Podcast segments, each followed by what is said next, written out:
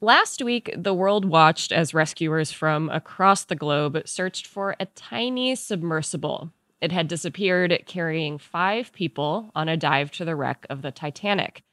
That search turned out, sadly, to be in vain. The craft is believed to have imploded, killing everyone on board. The intersection of design, engineering, and human risk taking is a recurring theme throughout modern history. One of the finest chroniclers of those tales was Henry Petroski, who died earlier this month at the age of 81. He was a professor of engineering and history at Duke University, and he appeared on this program many times. In 2012, Ira Flatow spoke to the late Professor Petroski about engineering failures and humanity's follies. My next guest says that it's important to look at structural failures, whether we are talking about the sinking of the Titanic, a space shuttle disaster, a smartphone malfunction. Look at them in, in a larger context as a system that includes people who both maintain and use the structure. Dr. Henry Petroski is the author of To Forgive Design Understanding Failure. He's professor of civil engineering and history at Duke University. He joins us from Durham, North Carolina. Welcome back to Science Friday, Henry. It's always good to have you. Thank you, Ira. It's always good to be here. You must be getting a lot of questions about the 100th anniversary of the sinking of the Titanic, about whose yes. fault it really was. Well, that's very difficult to pin down to one or two people. This is a system. This is a, a big ship, a big piece of machinery going out into waters that are, are dangerous. Uh, with a lot of people on board, with insufficient lifeboats. There are so many dimensions to the Titanic story, and I think that's one of the reasons that we keep hearing new things about it, and, and we sometimes change our minds about what we think. One thing seems to me to be sure, and that is that the ship was was marketed as unsinkable, and as we know, that was simply not not true at all. The chances of hitting an iceberg were were slim. Let's just say, for the sake of argument, that the chance of hitting an iceberg was one in a million, and everybody may have known that, uh, at least implicitly. That doesn't tell you when an iceberg is going to be hit. It could be hit on the first one in a million sailings or the last. Things like probability are, are funny. They, they don't give us very precise ideas about what's going to happen or when it's going to happen. In the case of the Titanic, the uh, fact is that there was some oh, overconfidence, hubris involved on the part of the uh, captain who uh, had uh, the ship going, trying to uh, break a speed record, whereas uh, he was going through waters that were, were dangerous and known to be dangerous. He had been warned about, about icebergs. So it was a, a concatenation of, of all these things that came mm-hmm. together, uh, some chance, some deliberate. And, you know, a lot of this seems to be the theme of your book. That, yes. That there are a lot of things going on here. Give me some examples of other great failures that you, that we have to understand the design and the failure. Well, uh, you were talking with uh, the people up in the s- uh, space station. I talk about NASA failures with the uh, space shuttle, and mm-hmm. these are are familiar. Uh, these are uh, examples that are not unlike the Titanic. Actually, the Challenger was was not an accident that was not foreseen. The the engineers warned the managers that it was a little too cold to launch that ship on that day with a complete confidence that it would return and uh, they were proven to be right. The seals had been leaking. The engineers knew that, and they expected that they would be leaking on that day too. The uh, Columbia, which uh, came back in uh, 2003 and disintegrated upon reentry, there were also warnings about that.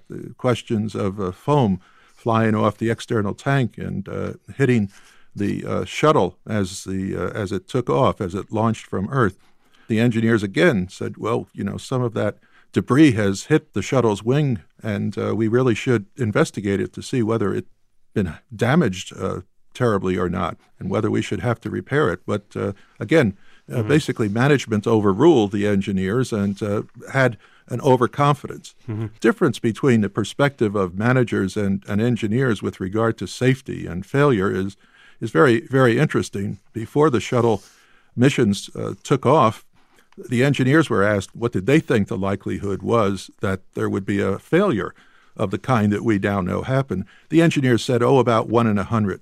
The managers, on the other hand, uh, predicted one in a hundred thousand. Now, that's quite a difference. And we know uh, that the engineers were proven to be right. I'm Ira Flatow, and this is Science Friday from WNYC Studios. Tell us the Brooklyn Bridge story that I thought was also fascinating about Roebling, who sort of built in extra stuff. He, he built in that's, a that's, safety factor into the bridge.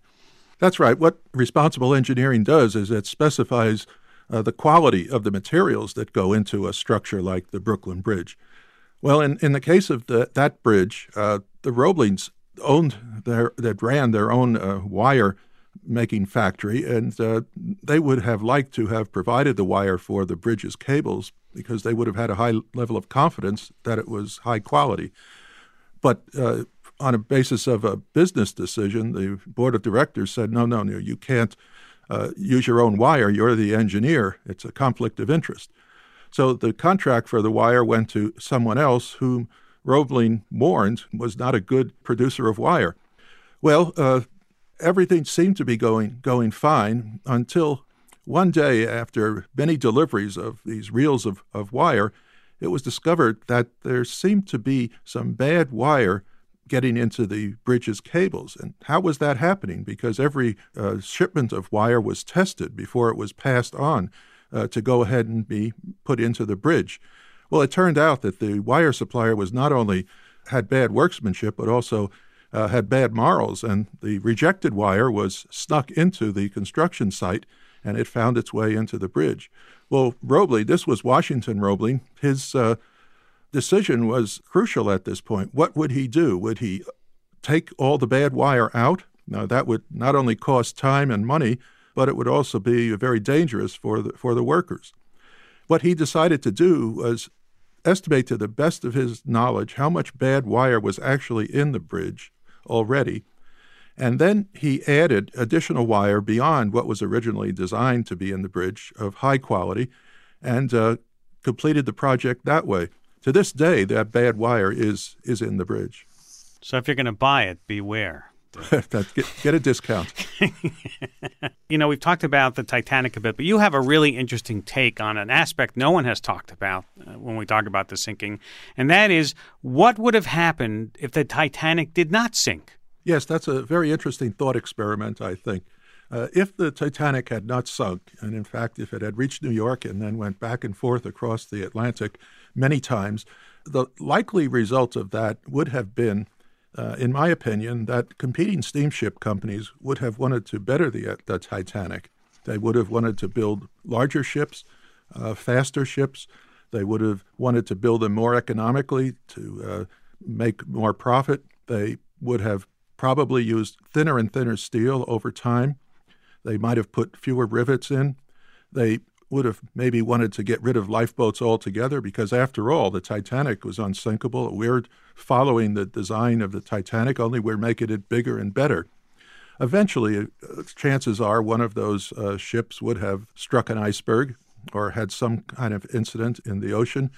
And uh, since it had all the inherent flaws of the Titanic, it would have, would have sunk, and probably because it was bigger, with a greater loss of life. Uh, this is what happens with uh, cycles of, of success and mm. failure. When we have a success, a prolonged period of success, uh, we uh, tend to become more complacent. We tend to uh, become overconfident that uh, we're doing it right. we've got it figured out finally. And then, of course, a failure occurs and, and wakes us wakes us up out of our dream. The failure, the wake up call, then causes us to look mm-hmm. more closely at what we've been doing, and we discover that, in fact, uh, we haven't been building perfect machines or systems. We've been building them with inherent flaws. Is is there one system, bridge, tunnel, anything that's waiting to fail that you can warn us about? I think uh, the, the history of, of bridges is very interesting. Over the past century and a half or so, there's been a major bridge failure about every 30 years. Uh, so uh, right now we're looking ahead to about the year 2025, 2030. Oh, not too much more than a decade from now. There, if things follow as they uh, have proceeded in the past, uh, we can expect uh, some kind of big surprise. It'll be a bridge type that hasn't failed before.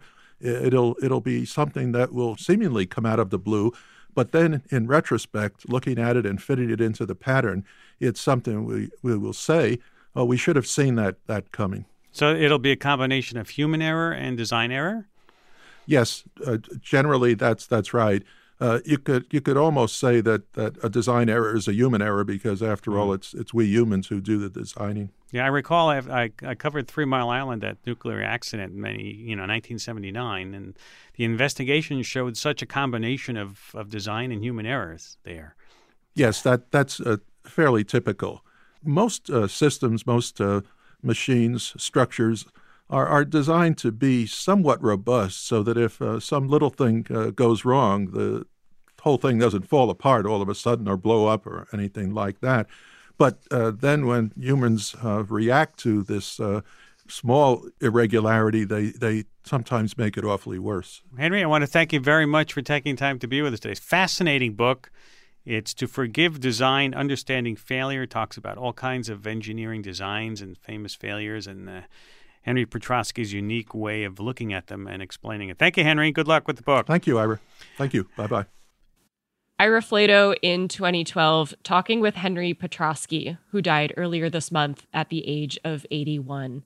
Our condolences to his friends and his family.